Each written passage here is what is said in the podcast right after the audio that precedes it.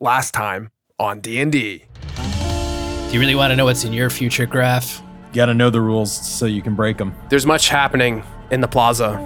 They need our help. It's just the three of us and our our friend here. He's with us, don't worry. Three more flesh bags here. Losing a lot of blood. We got it handled. All right, Scrappy. Time to mosey. Spikes from the spine of Scrappy fire out and deflect off the armor of the Warforged. And you see a figure you recognize. It seems like the weight of the world is resting on her shoulder. She grins, her iconic grin. The copper face of Kali Alaran. It's about time you guys made it. Who are you again?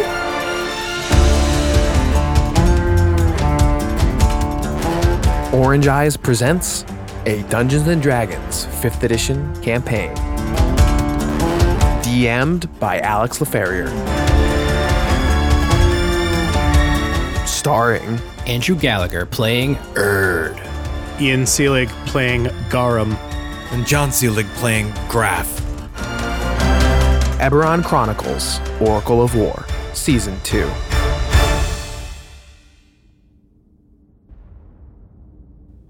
Unearthing distant memories, the Mournland toys with a past long dead.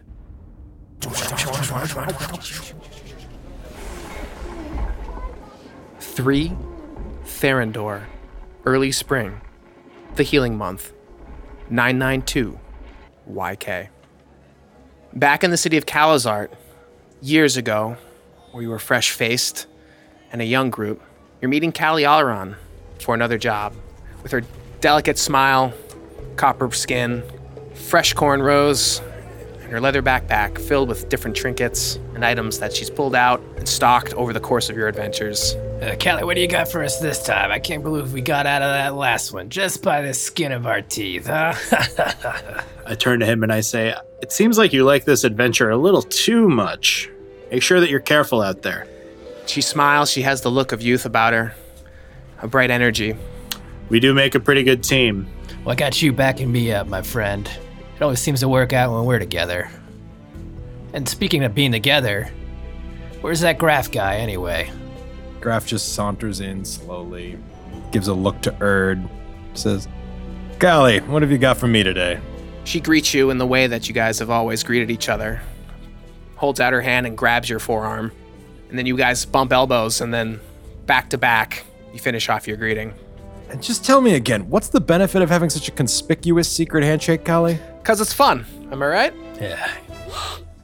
Gives kind of a shifty look. He's not really sure if fun for the f- fun's sake is is worth it, but he just kind of gives a just a half smile. You barely can even tell, and just kind of shakes his head. And all right, I know we just wrapped up one job, but I got another one lined up for us. This one will be a quick one.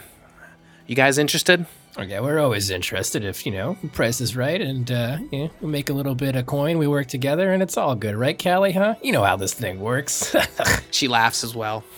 It's against the ones that we've been trying to get back at the most. And now I'll ask you guys, collectively, against who? My vote is Thrane because uh, they're the champions of the Silver Flame, religious vigilantes. I like that. Yeah, I'm fine to go against Thrane. And Callie leans back on her haunches, holds the leather straps of her backpack. I agree, boys. Thrane's up to no good. It's about time we reposition some of their troops. Maybe we can let them know that Cyre's the one that should be leading this whole nation, as rightfully so. and don't worry, I'll make it worth your time. I know all of us have different interests.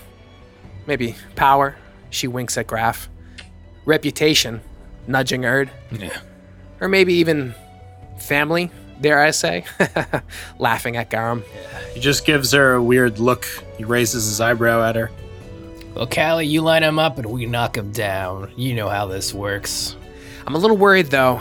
I didn't think we could pull this one off, but maybe you guys can think of something that I can't.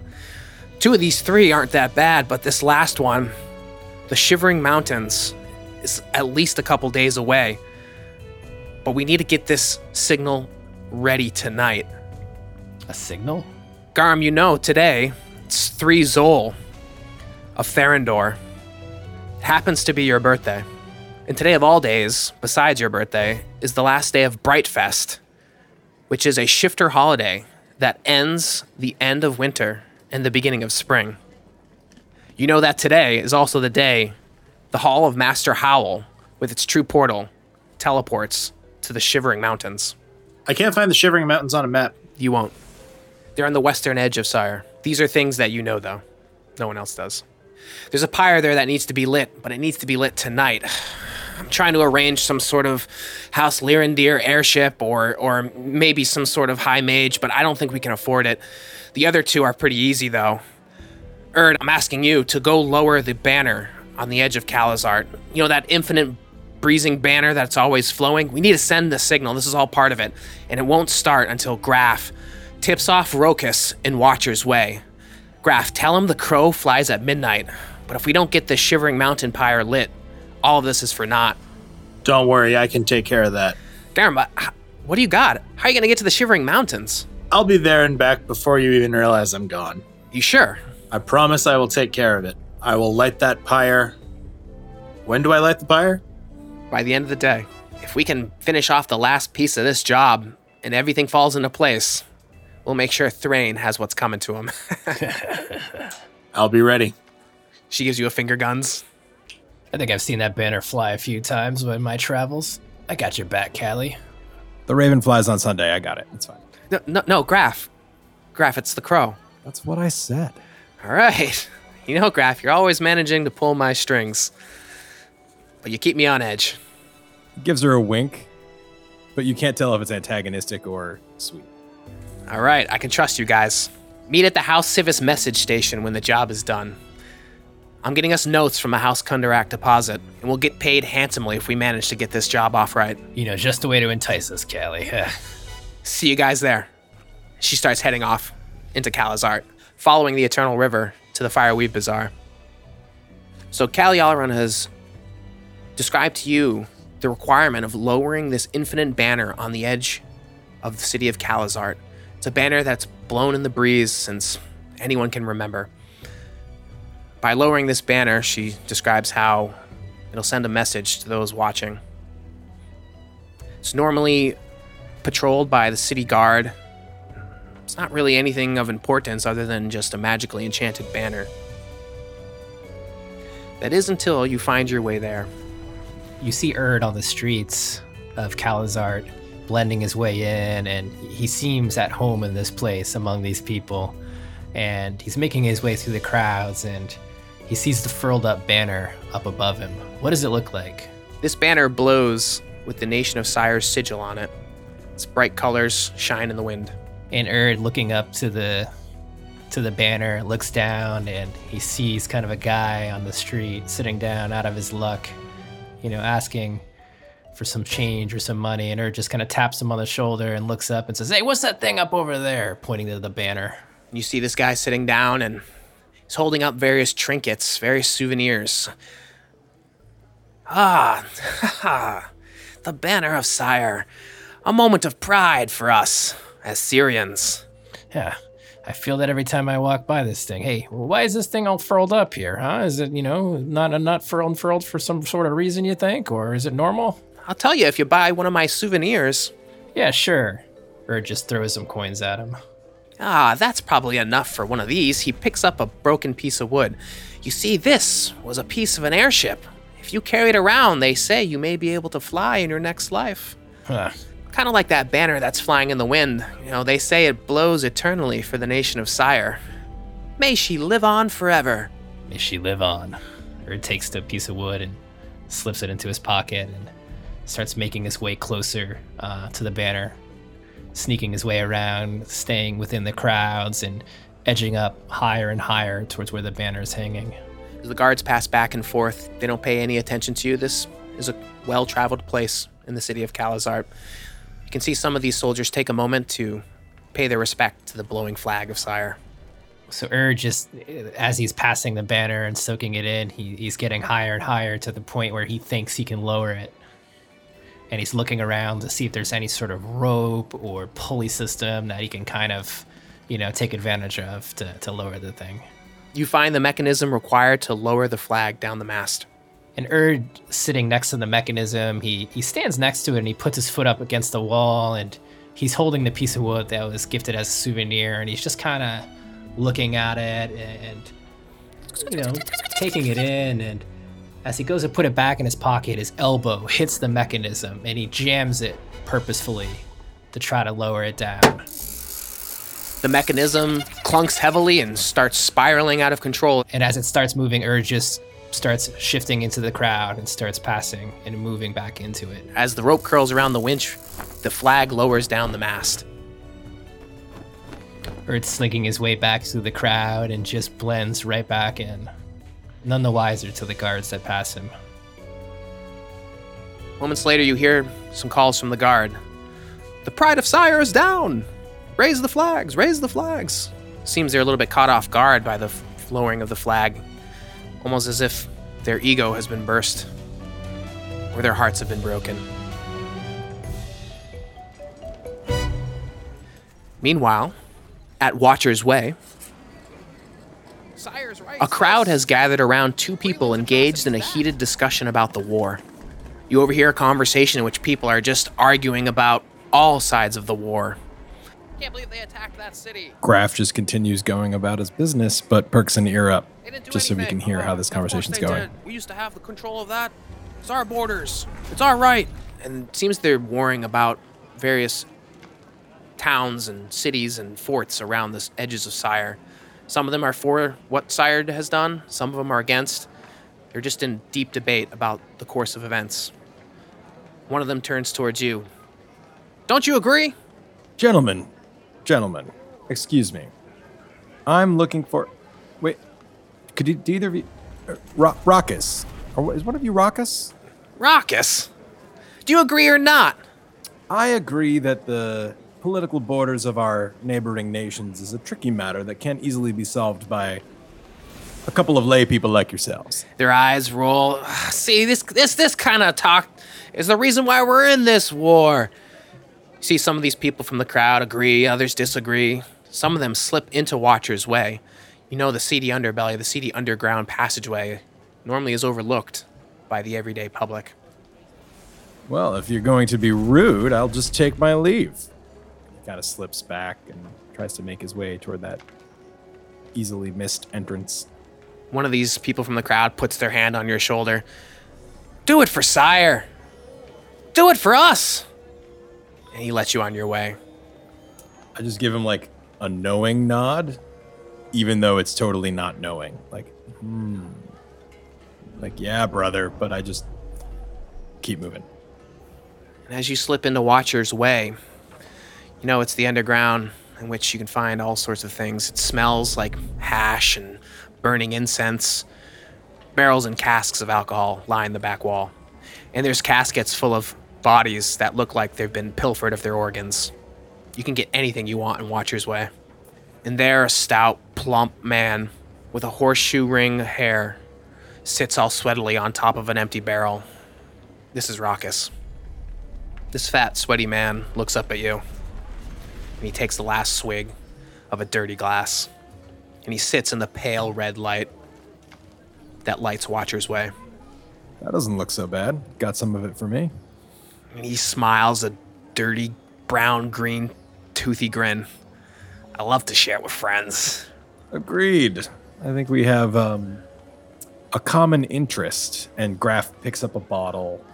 He looks around, finds a couple of uh, steins, you know, and um, sets him down and starts busying himself. He goes, um, "You know, there's a a poem I've been reading that has been pretty good, and I think two friends could share a reading over a drink."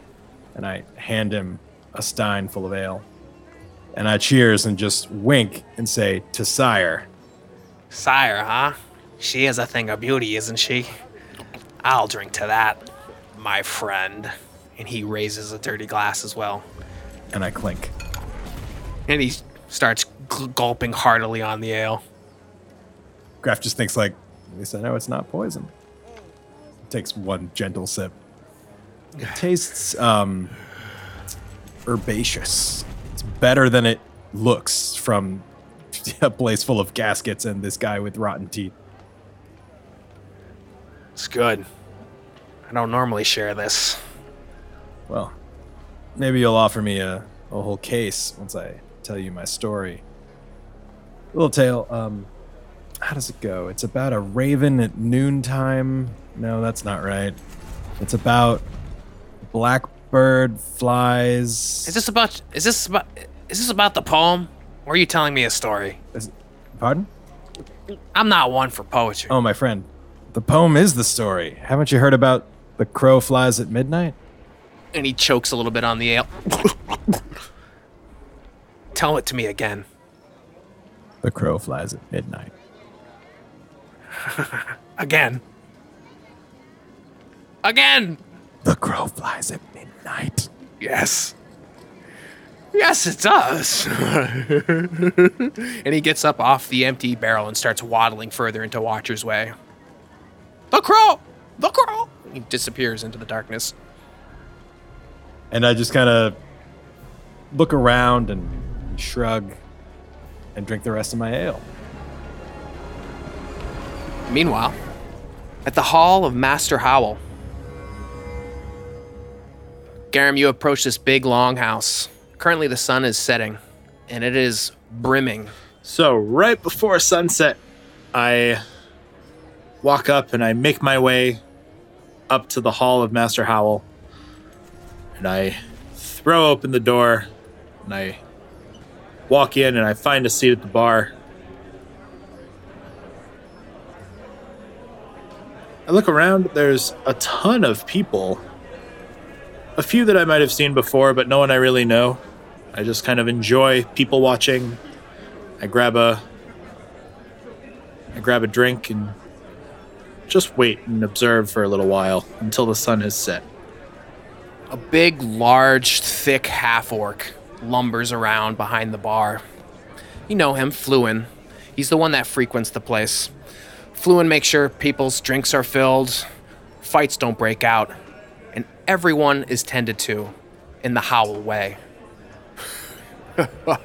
everyone well, everyone well. Tonight's a special night. It's the last night of Brightfest.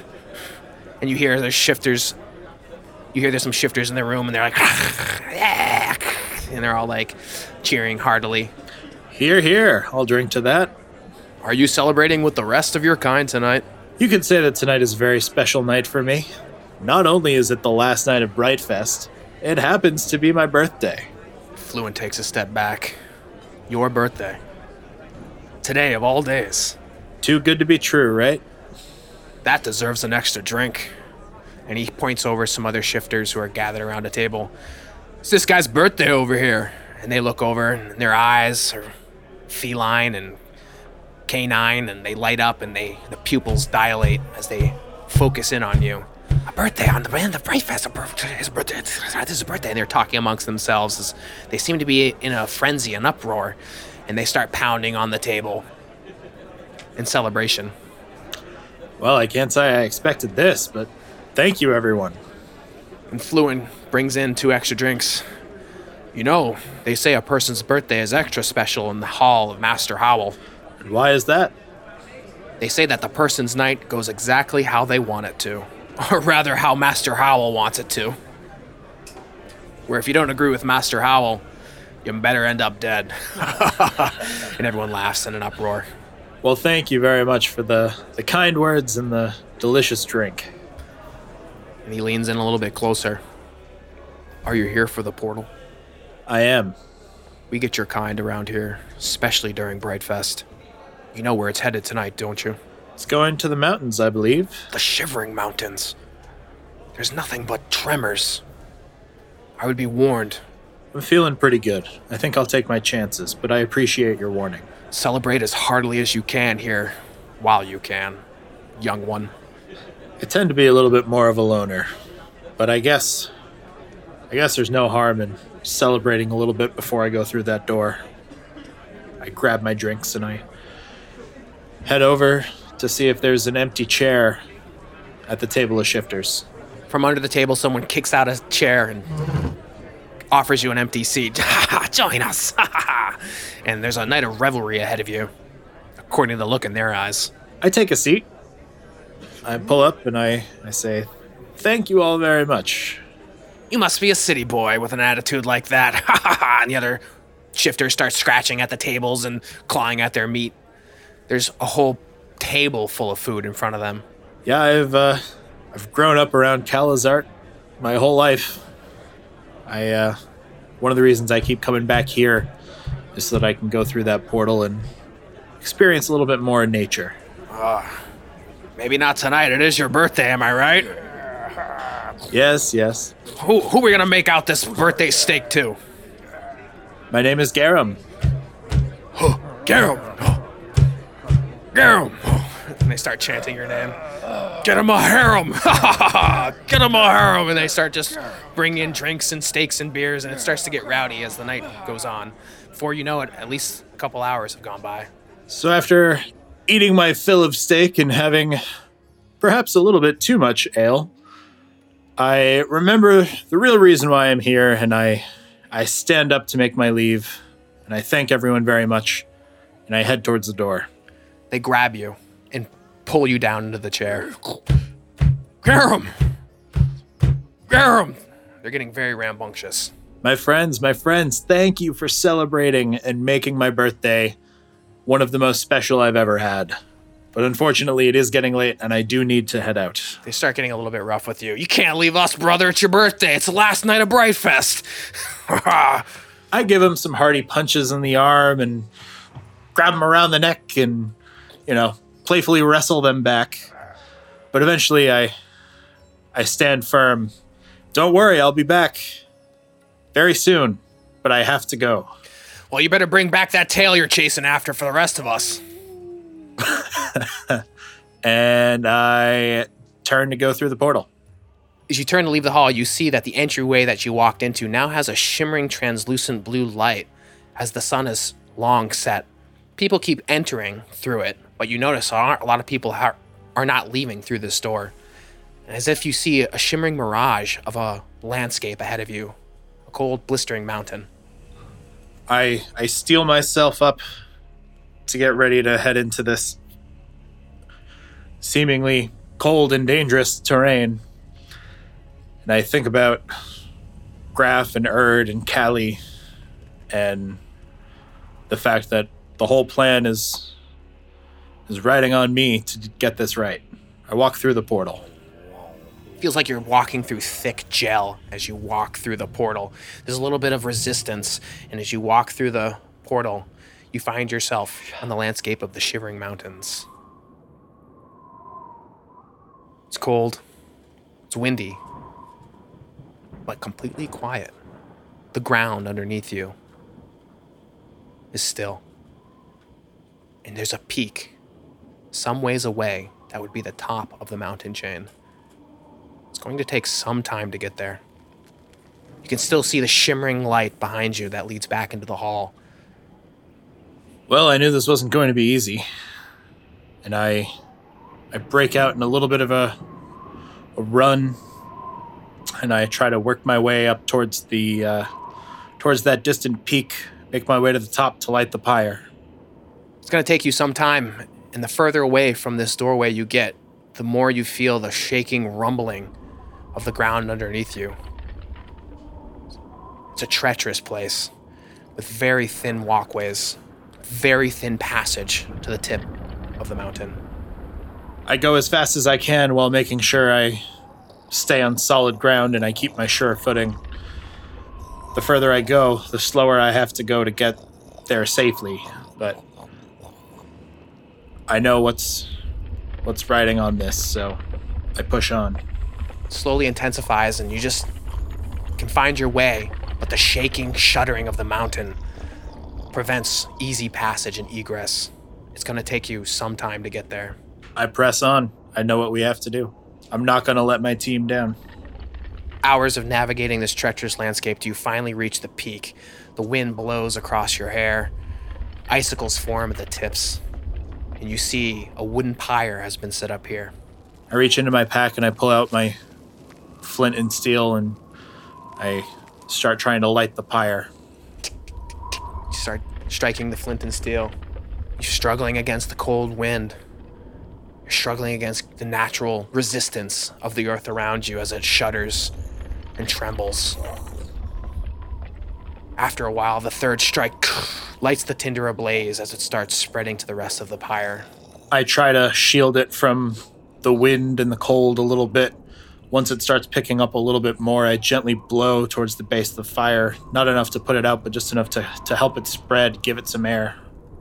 Your skills of lighting fire, your skills of navigating the natural landscape have come to fruition as this pyre burns ablaze at the top of the Shivering Mountains. I take maybe one or two minutes to admire my handiwork and to warm up a little bit by the fire for my trek home. And after probably about two minutes, I look around to see if I notice anything, and then I head back the same path I took to get there. As the pyre burns bright, seems like the mountain is reacting to the heat, reacting to the light. Maybe it's in your mind, maybe it's artificial, but the intensity of the mountains takes a new extreme, preventing the passage back home. Is it like breaking the pathways and rocks are crumbling and I can't get through, or Yeah, rocks are crumbling, sliding around. You'll be able to find your way back. It's just going to take a lot more time. I try my best to get back to that blue shimmering portal, but I know it's going to take me a while and I know I'll be cutting it pretty close. But I press on and I try to make my way there as fast as I can safely.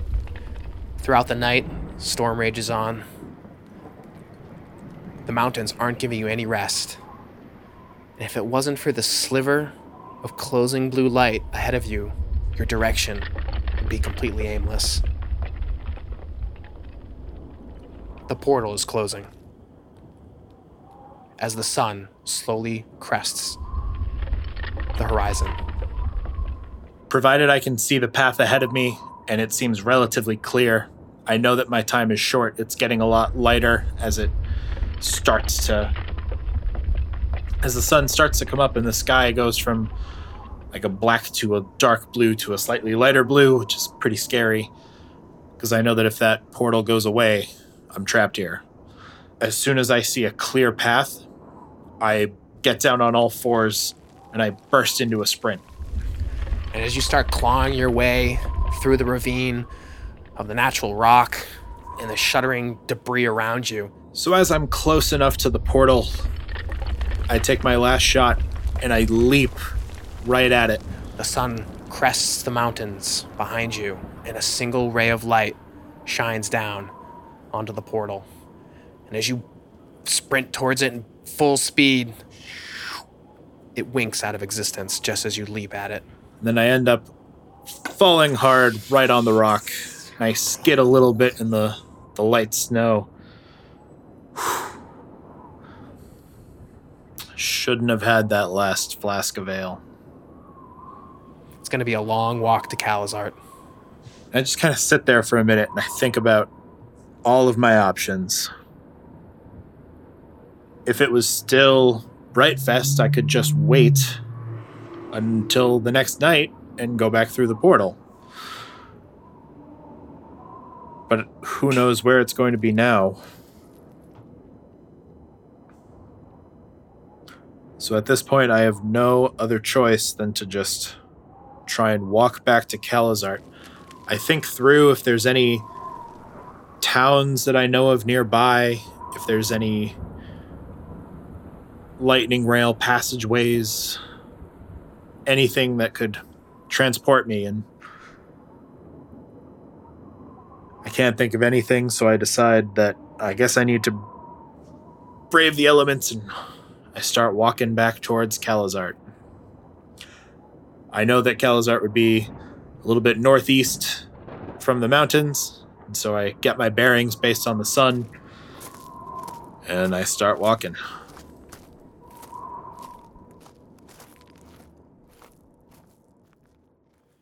Meanwhile, back in Calazart, two of you eventually gather at the House Sivis message station. And there, Callie Alron greets you two. It's about time you guys made it here. Well, we made it here. Erd's looking around, waiting to see if you can see Garum at all. I don't think we'd have such an easy time getting rid of him. Graf, you think we should go find Garum? He's the one with the nose. Yeah, you know, dogs tend to find their way back home anyway, right? Smart ones do. Yeah. Well, let's hope he's one of them, huh? Two out of three, huh? Callie, did we mess this one up? I mean, did Garum finally fail us? Garum didn't fail us at all. Ha. I don't think he would. According to my contacts, everything's fallen into place. I'm sure he'll get here when he gets here. Until then, she holds up some House Kundarak notes denoting gold pieces. The money looks good on you. I'll take my slice. And even if he doesn't, it's not like we all live forever, am I right? She fans the House Kundarak notes. About time you got here. Are you right? you got here. Just know that the job got done.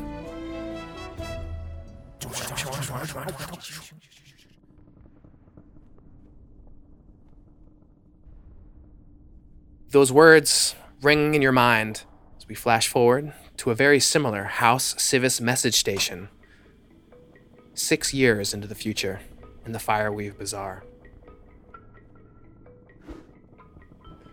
It's about time you got here. What was your names again? And there Callie stands, looking like the weight of the world on her shoulders, wrinkles in her eyes, gray hair weaved throughout her cornrows. Her iconic leather backpack is worn and torn, seems to have carried the weight of a thousand stories. You see a small figure running around. Erd, you know this is Nella. There's papers strewn about, broken glass, stacks of unread messages, and notes meant to be delivered that never found their way to their rightful owners. In the back of the House Sivis message station, you also see a Warforged.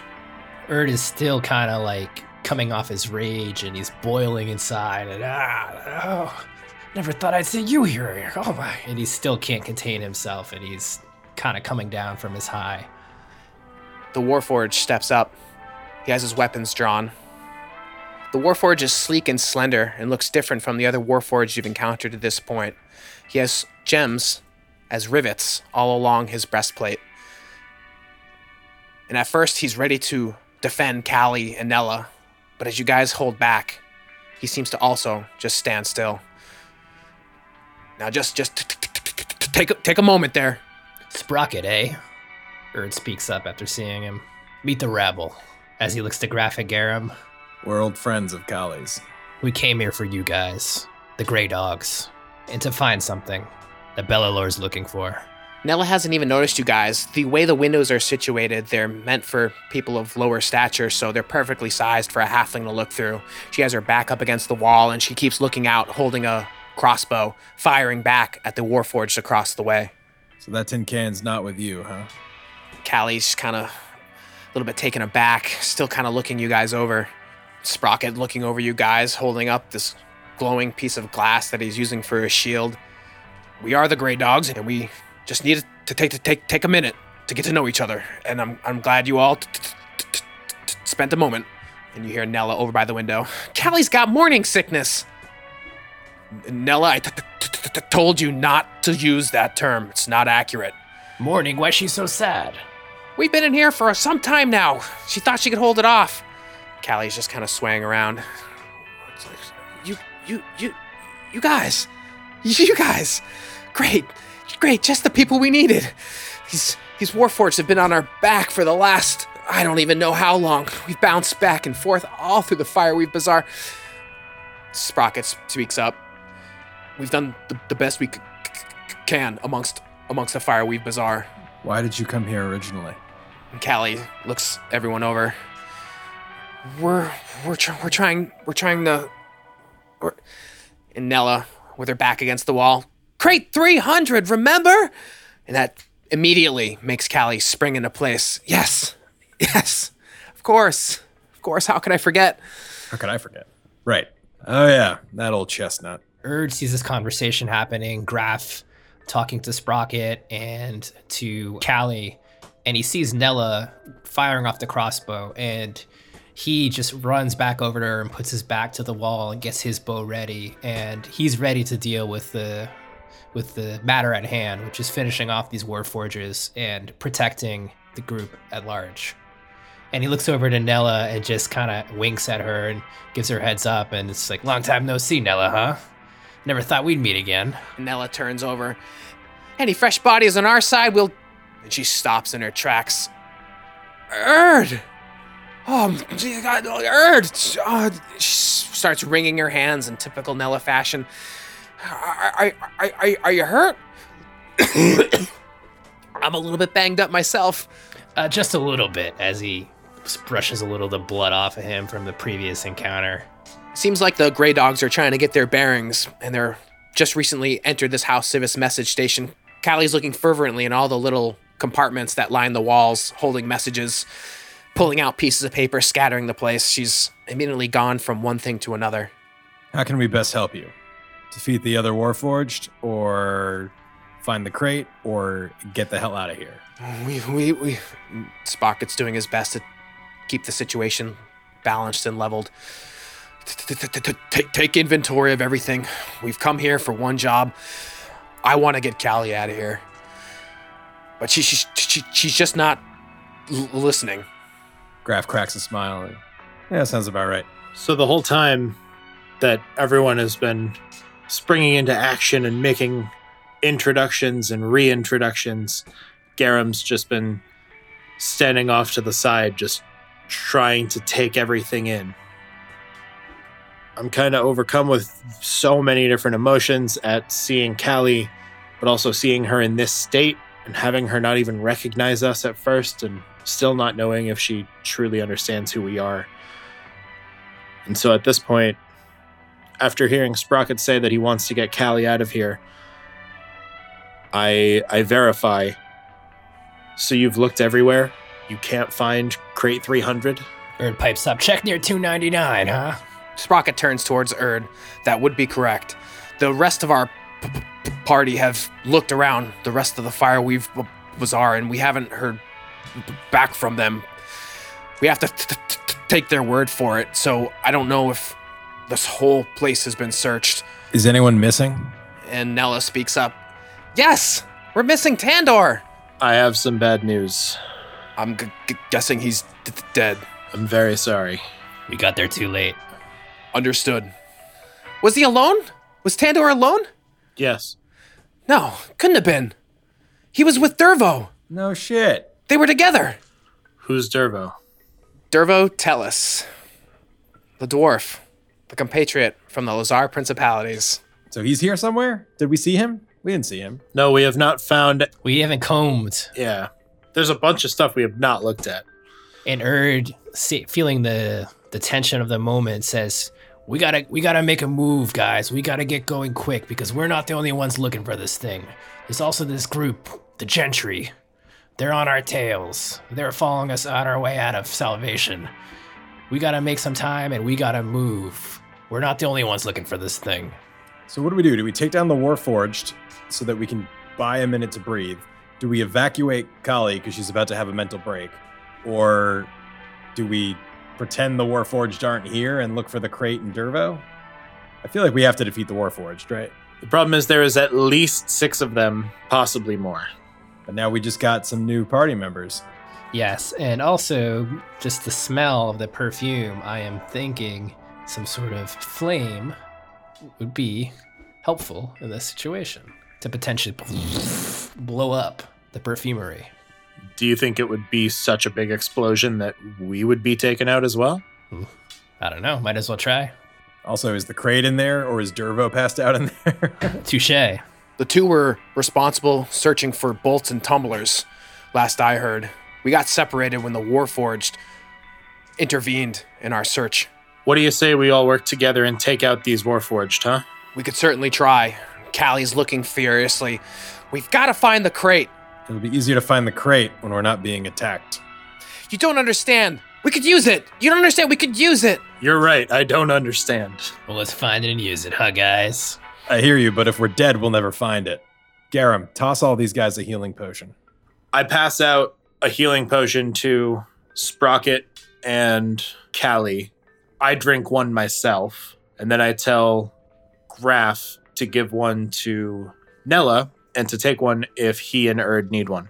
Erd's gonna take one thunk from Garum as he slips the one out of his pocket, cracks it open, and thunk, thunk, thunk, thunk, thunk, knocks it down. 2d4 plus 2 for 50 gold? What the fuck? What a ripoff. Salvation's a tough place. I make sure Nella gets hers. Erd knocks back the healing potion and regains 6 HP to put him at 25. And I heal eight. So I'm not perfect, but I'm doing okay. So Garum, as you hand it over to Callie, she at first looks it over and reaches out for it. As she grabs it, she looks at you, nodding deeply.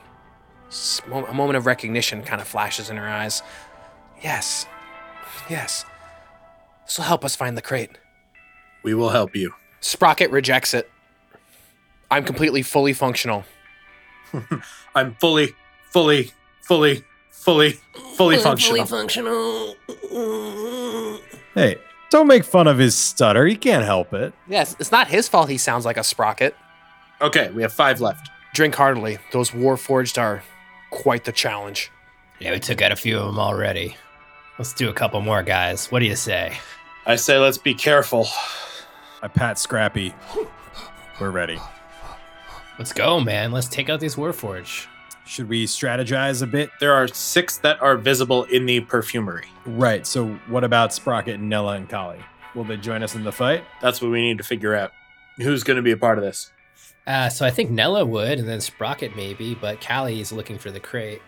I still think if we band together and take down the Warforged, we'll have plenty of time to find the crate. I agree with you, but I have one question really quick. Callie, how big is this crate? It's crate size. it's big. It's big.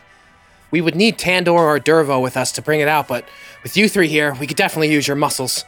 It's got to be around here somewhere. She starts pawing through papers, looking desperately for something. I, I know it's in here. I know it's in here. Should we explore the room first? Did Crate 300 never exist? It's got to exist. I've, I've been. fo- I followed the paperwork. I saw the transactions from the ship delivered. All of a sudden, she just gets really grave. It's here. Well, why don't Nella and Erd keep us safe while we all kind of look through this room, at least for a minute or two, just see if we can find anything. The funny thing is, Graf is the only person who's technically seen the crate besides Dervos. Yeah. Graf has seen the crate with its vertical 300 typeface. Yeah, Graf, uh, how big is the crate? It's big. It's a big, big crate. Crate size. Uh, I don't know. It's like uh, probably eight foot by eight foot by eight foot. One crate by one crate. Yeah. exactly. You get it. So Erd has his back against a wall with his bow, just ready, maybe popping off a shot here and there. You guys are doing your best to defend this message station. And I look around and I roll an investigation. So that's only going to be a 13. You don't notice much on this level of the House Sivis message station, other than this place has seen a lot of wear and tear, especially with the recent battle happening with the Warforged. Graf, we could really use those orange eyes over here. I'll take a look. But in the back of his head, Graf's thinking about Dervo, and he's thinking he had a good head on his shoulders. Maybe he can either talk some sense into Callie or help us find the stupid crate. And he's thinking, I wonder if Scrappy can track. But first, he's going to look around and see if there's any hints or sign of the crate in this room and, and help Garum with a 12. You equally know what Garum knows. Uh, can Scrappy track? Not really, and he's meant to defend its owners. I'd go with him. But yeah, okay. Sure, okay, then yeah, he would help you in that process, but not alone. Callie, do you have anything of Dervo's? We're gonna try and find him. Callie kind of looks up. Dervo, we're trying to find the crate. So as you guys start searching around the message station, there's a deep rumbling. Erd, you feel a sense, you feel a warning from off in the distance. Nimble, the pseudo dragon, sends you another emotional message. A message of warning, a message of alertness, of danger, of being overwhelmed, of being surrounded, of being scared.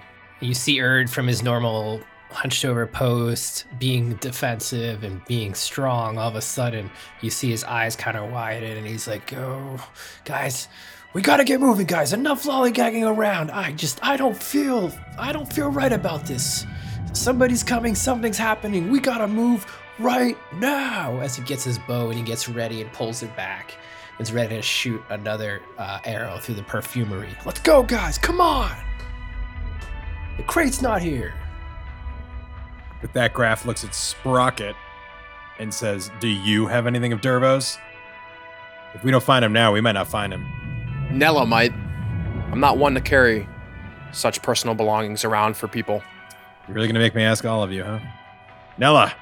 Hurry up, Graf. Come on. He walks over to Nella. Do you have anything of Dervo's? We need to find him and get this show on the road. He, he, he lent me some of his smoking tobacco. Here's his pouch. That's a long shot, but I'll take it. How do I uh, do this? Do I make a, a a handle animal check with Scrappy or a use magic device? What is it for Scrappy? Do yeah, knowledge arcana, handle animal. Both. So 18 handle animal, 12 arcana. So you start feeding Scrappy some of these pieces, some of the personal belongings of Dervo, and all of a sudden Scrappy starts reacting and pointing a little bit off in the distance around the bend towards Bolt and Tumblers. Okay, can I get there safely? You'd have to leave the message station and arc around the bend. You'd exit into the plaza where the Warforged would be able to easily see you, maybe unleash a very deadly attack. Nella and Erd have been holding them at bay, launching arrows across the way. Garum and Callie and yourself have been searching the House Sivis message station. Sprocket stands monitoring the whole situation. That deep rumble intensifies as the ground starts shaking, dust starts fluttering from the roof. The wood beams start creaking and bending. Seems like this whole message station floor is sagging underneath the weight of everyone standing in here. We have to go now. Graf, you see the southern wall of the plaza station explode in a giant burst of wood and cinders. Sure hope that's Dervo with the crate. I don't have a good feeling about this. Suddenly, the whole marketplace shakes as an iron machine smashes through the south plaza wall. It moves on giant rollers, and its oil streaked chassis is carved into the snarling face of a demon. Warforged raiders spill out of the machine and spread out across the plaza. As their machine thunders past the building, the floor continues to tremble beneath your feet and collapses inward, pitching you all into a dusty storage basement. Everyone roll dexterity saves. Danger sense, so I get an advantage. First roll two, 15. 16. second roll 19. Nice. Yeah, so 20 for Erd. As you all tumble into the basement, you manage to avoid damage from the rubble and debris scattering around you. You find yourselves in the dark cellar filled with dusty packing boxes, rubble, and broken pottery urns. Stairs opposite ascend into the darkness. As your eyes adjust to the gloom, you hear muffled words emanating from the wreckage in the corner of the room. And amongst these crates, amongst these boxes, amongst the storage that has sat underneath this message station for all this time, one distinct crate stands out in the back of the room. It's glowing. Erd just landing, he's on one knee and he brings himself up off the ground, dusting his shoulders off. Where's Dirt? Is Dervo around? Dervo's not around. Not around, huh? As your eyes adjust to the darkness, you can see a half destroyed crate sitting in the back of the room. There in front of you is the overturned crate 300. In its vertical typeface, it's now horizontal and reads O O W. Callie speaks up. There it is. Crate 300 with the Oracle of War. Oracle of War, huh? This thing is really off putting. I don't like it. I don't trust it. The crate? The thing in the crate. The voice emanates from an ornate wooden device sitting inside a broken packing box. Its body is decorated with sculptural reliefs of battle and set with brass cogs and gears. Divine enemy forces. All the Warforged in this building except Sprocket. Uh, mission accomplished. Now let's just get this back to salvation, huh, guys? Easy task.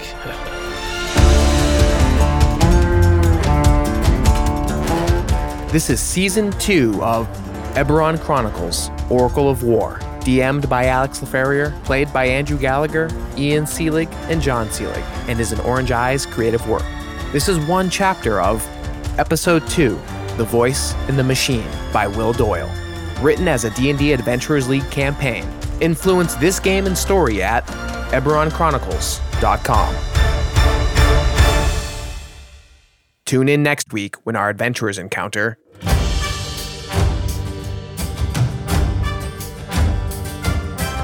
Boys, looks like we found our crate. Let's get a move on. Callie, what is this thing? This is what we've been looking for all this time. How do we get this thing out of here? I haven't quite thought of that yet. Typical. So short sighted, Callie. Come on. I would have figured it out. Just give me some time. This thing could destroy the entire continent. Listen, we just got to get you out of here. I don't know about you guys, but I don't like to look at that tank thing. It's definitely menacing. If they're here for it, this is our chance. Attack! Please rate and subscribe to this show wherever you get your podcasts. It really helps us out. Email the show directly at speakingstone at eberronchronicles.com. You are our dragon shards and keep this show powered